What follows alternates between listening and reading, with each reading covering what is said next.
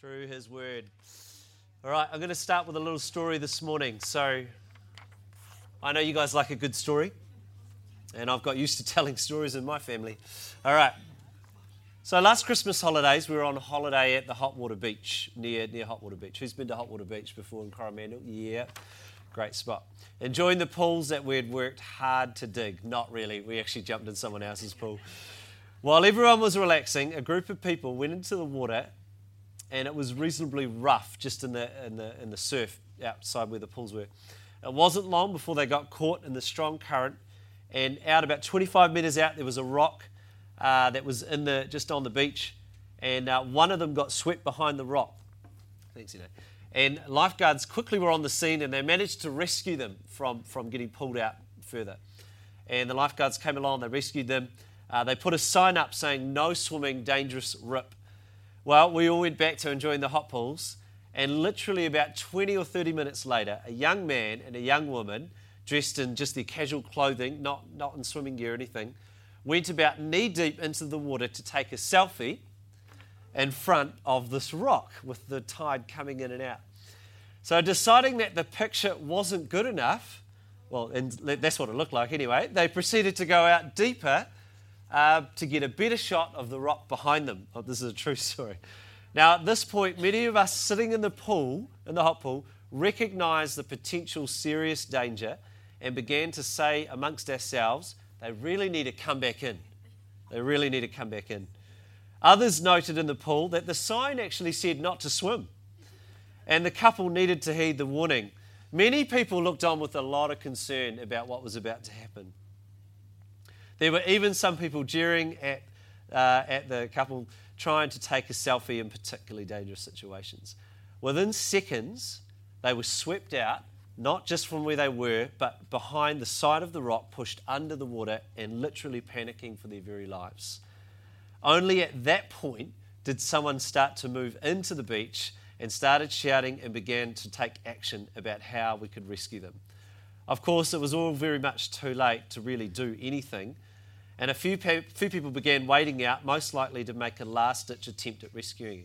The young girl somehow managed to get uh, cling to the rock face on the other side. In a dramatic fashion, a wave pushed her back over the rock and into the shore, and a few people were able to get out to her and rescue her. The other guy was swept out further, and the lifeguards finally arrived and managed to swim out and rescue the young man, probably leaving it one minute too late, he would have been gone they would have drowned. And all of this unfolded in a matter of literally a few minutes, although it seemed like a long time.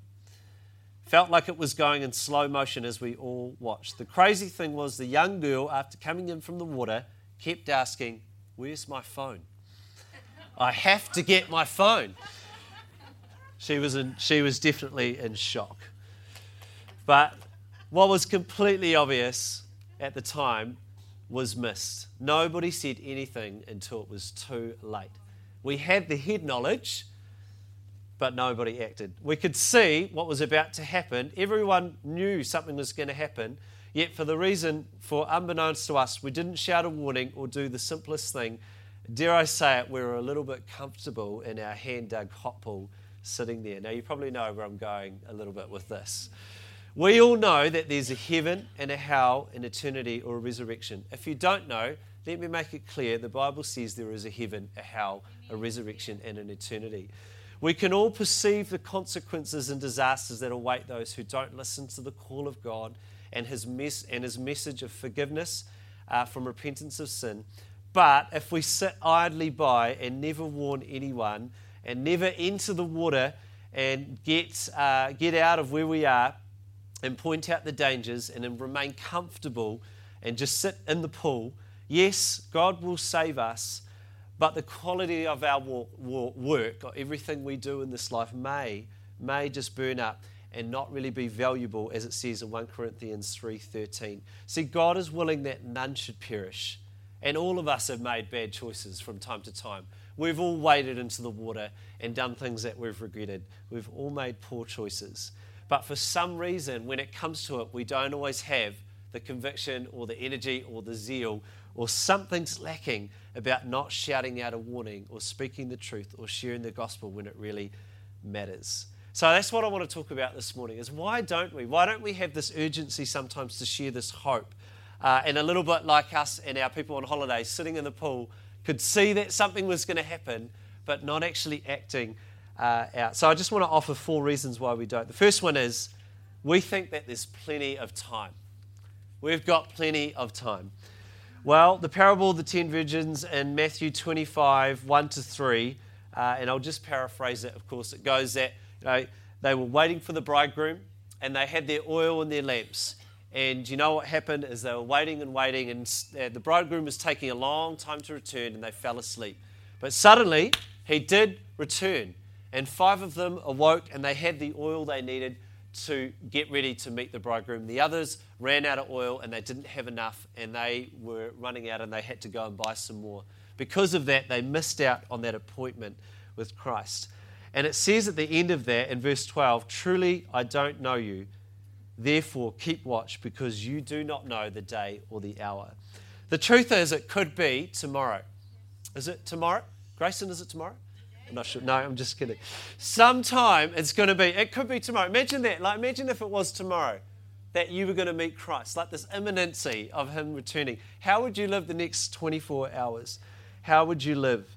Man, I, at the moment I've got house extension plans. I'd be a little bit disappointed, although I wouldn't be disappointed because I'd be with Jesus. But another part of me's got plans for my house extension. So, anyway, that's just how I think about it.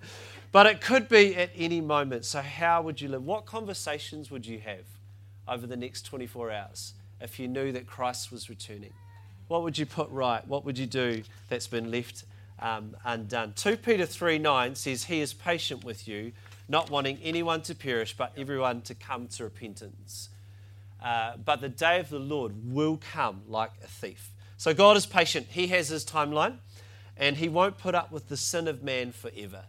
You know, Tracy mentioned a few weeks ago in our communion message about sin. Sin is sin, and God is holy. He doesn't water down sin. It is actually sin, and we have to be open to naming it for what it is. But we have this opportunity for redemption in life. And there will come a time where, like the five foolish virgins, it will be too late. Hebrews 9:28 says, Christ will appear a second time, not to bear our sin, but to bring salvation for those who are waiting for him. So he's appearing a second time, but it's not to take upon the cross our sins. He's already done that. He's coming for those that are waiting for him. So just like the young couple heading into the deeper water, things can change in an instant, just like that and we need to act while we can. See, God sees time differently than we see time. You know, we might have our plans, our methods, our things, but God has His timeline as well. And I believe we need to act for urgency for the sake of the people around us, the people around you, the people around me, uh, as if any moment things could change. You know, you've probably heard stories in your own life where people around you have been walking their life and all of a sudden something changes.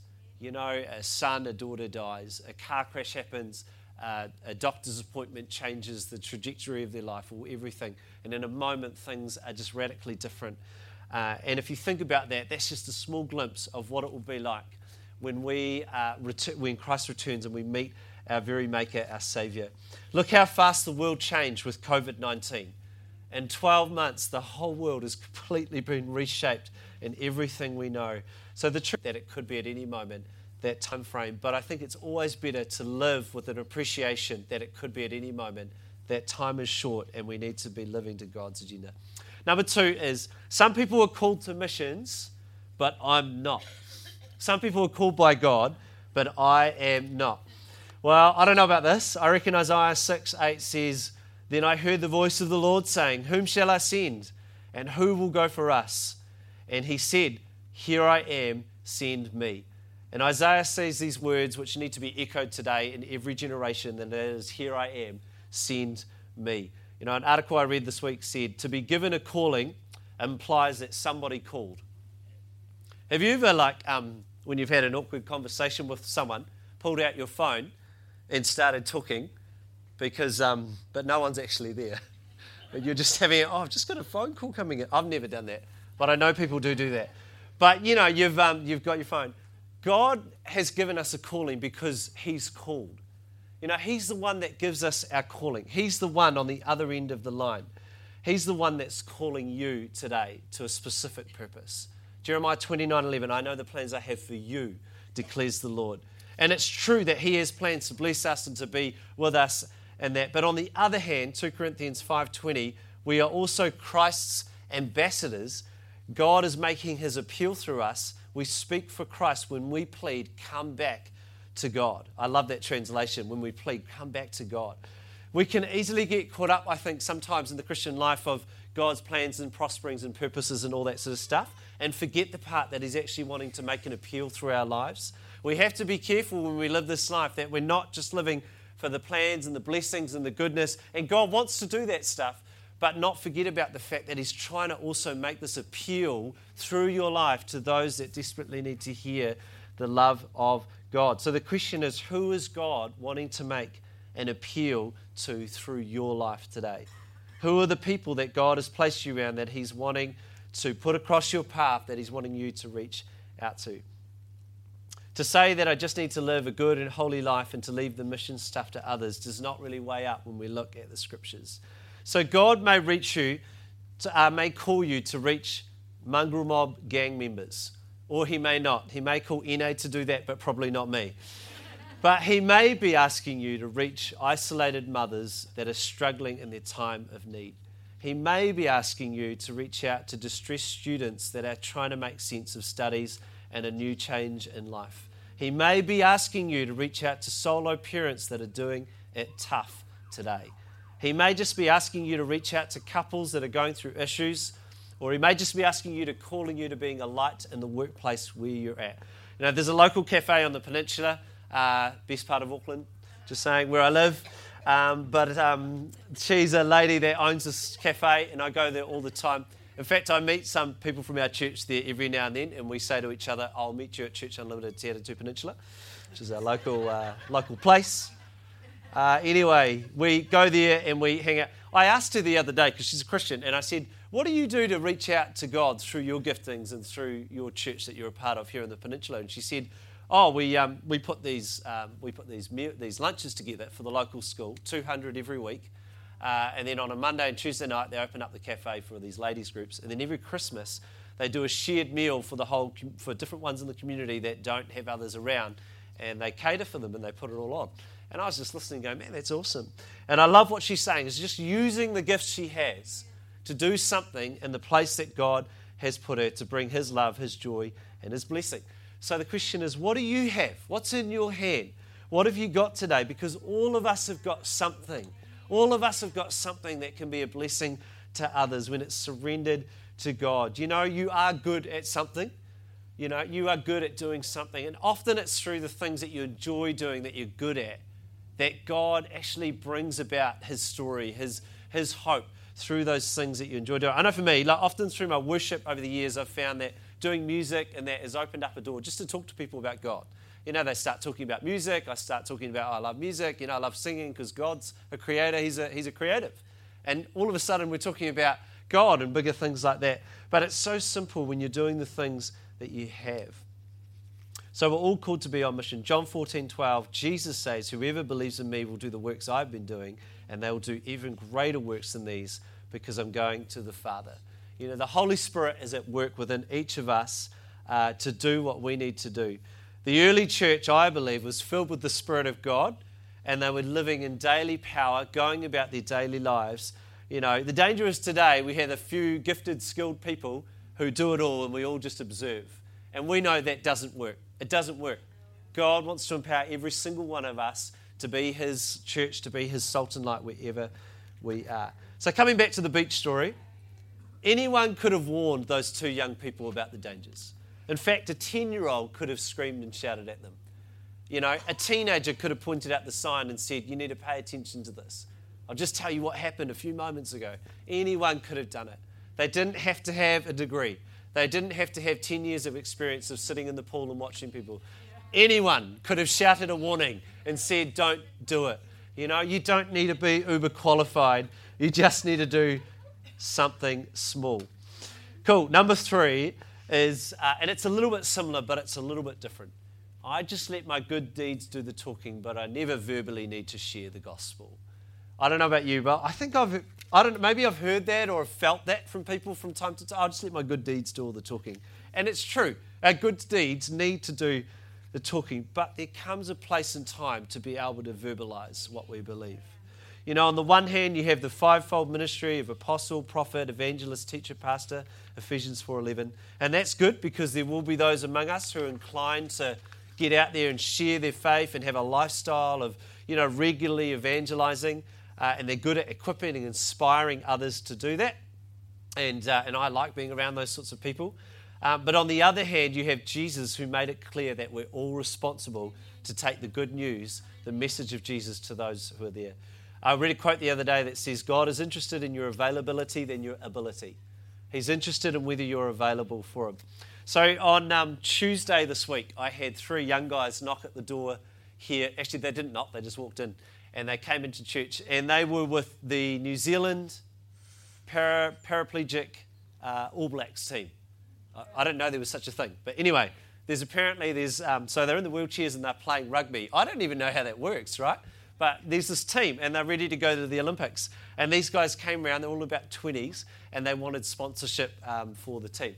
And so I was in a, on a meeting at the moment on, um, online, so I said, Look, come back in now. And um, while they were gone, I felt God say to me, You need to share the gospel with these three young guys. And I always think like that, and most of the time they don't share the gospel with everyone. No, it's not true. I don't always think like that, and most of the time they don't get saved. But I felt a real nudge in my, in my spirit, just say, just share, just share the gospel with them. And I thought, okay. So they came back in an hour later, and we sat down, and they started telling me about the the um, the, uh, the All Blacks in wheelchairs. I don't, I can't remember the name. Anyway, they started telling me about it and how they need sponsorship. And I said, mate, I'd love to sponsor you guys. I love rugby. Uh, I, I love what you're doing. It's awesome. And I said, Look, can I just take five minutes of your time? And they're like, Yeah, sure. And I thought, Well, they're in a church, you know, they're not going to be super offended because look where they're in. So I sat them down and I didn't know how to start. So I actually just said, Look, can I try and share the gospel with you? and, they, and I thought, that's a terrible start. and they just were like, they were like, yeah, yeah, sweet as, okay, yeah. And I just said, look, I, I just feel I want to share the gospel message with you, and just in a small and small way. So they sat down, and I, I just started from the beginning. I said, Look, for me, I believe that God is the creator. He had a plan from the beginning. You know, it all starts with Him. He had a plan, and He, he, he knows each one of us. He was there at the beginning. And, uh, and His desire was to create us, you know, man, uh, man and woman, and to, to have this amazing relationship.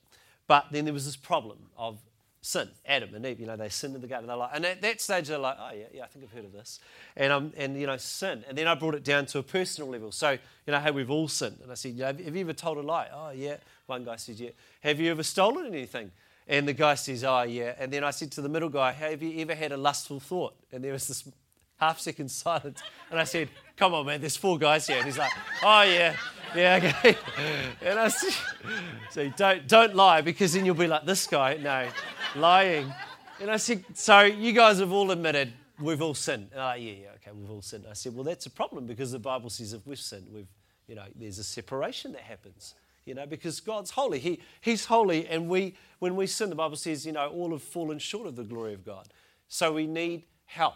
And that's where we have Jesus. And Jesus comes and explains Jesus and the cross, redemption, you know, our sins paid for on the cross. And so we have this new life through, through the, the, the resurrection of Jesus, dying for our sins and rising from the grave. And at that point, I think they were still with me. Uh, although one of the guys started looking this way and that, probably thinking, where's the exit?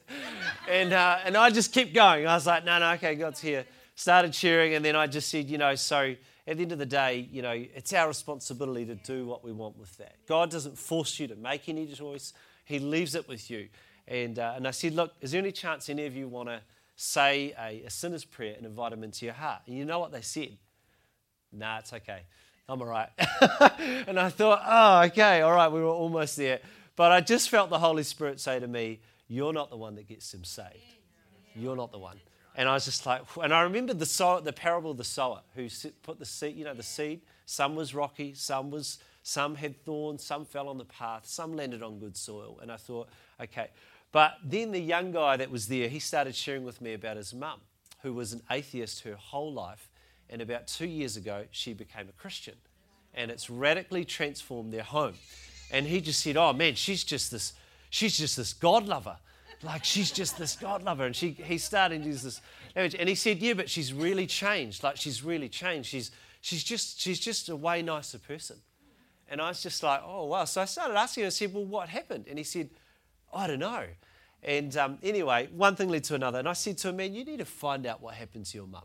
Like that doesn't just happen. Someone just doesn't change like that. Anyway, he started cheering and he said, Yeah, maybe I do need to find out what's happened. Maybe I do need to find out.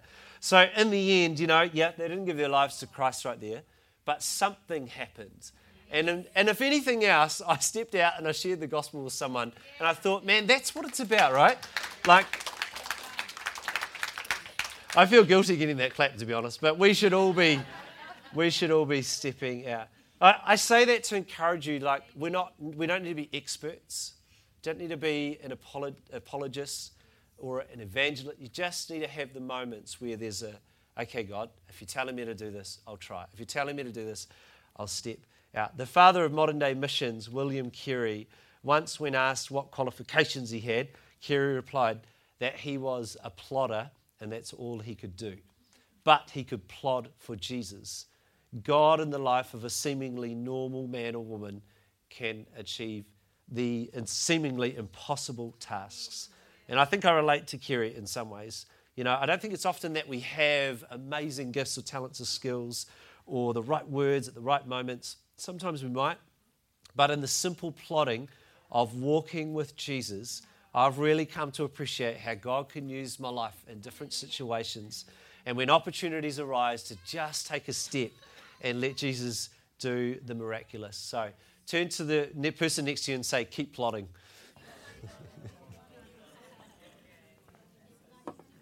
Because if you keep plotting, there will be those moments that come up, and God has His way.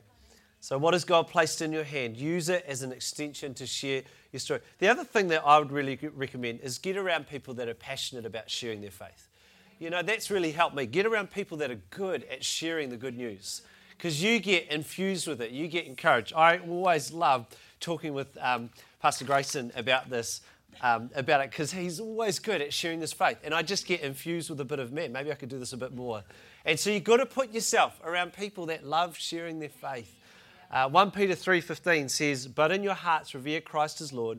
Always be prepared to give an answer to anyone who asks you to give the reason for the hope that you have.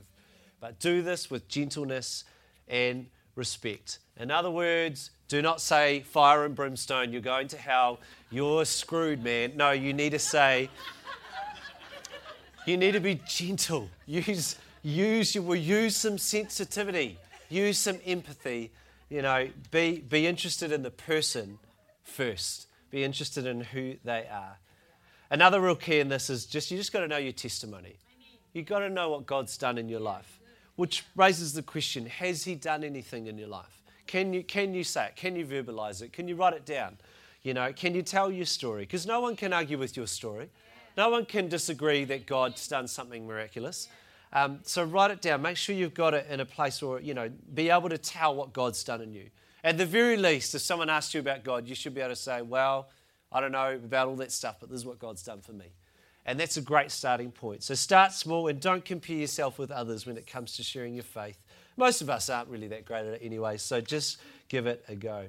Like the couple at the beach needing rescuing from the lifeguards who maybe have a bit of training, a little bit like your evangelist or your missionary, we can all do something to shout and wade out into the shallow waters. We can all be the fence around the top rather than the ambulance at the bottom of the cliff we can all do something to help people get out of the dangers of the water.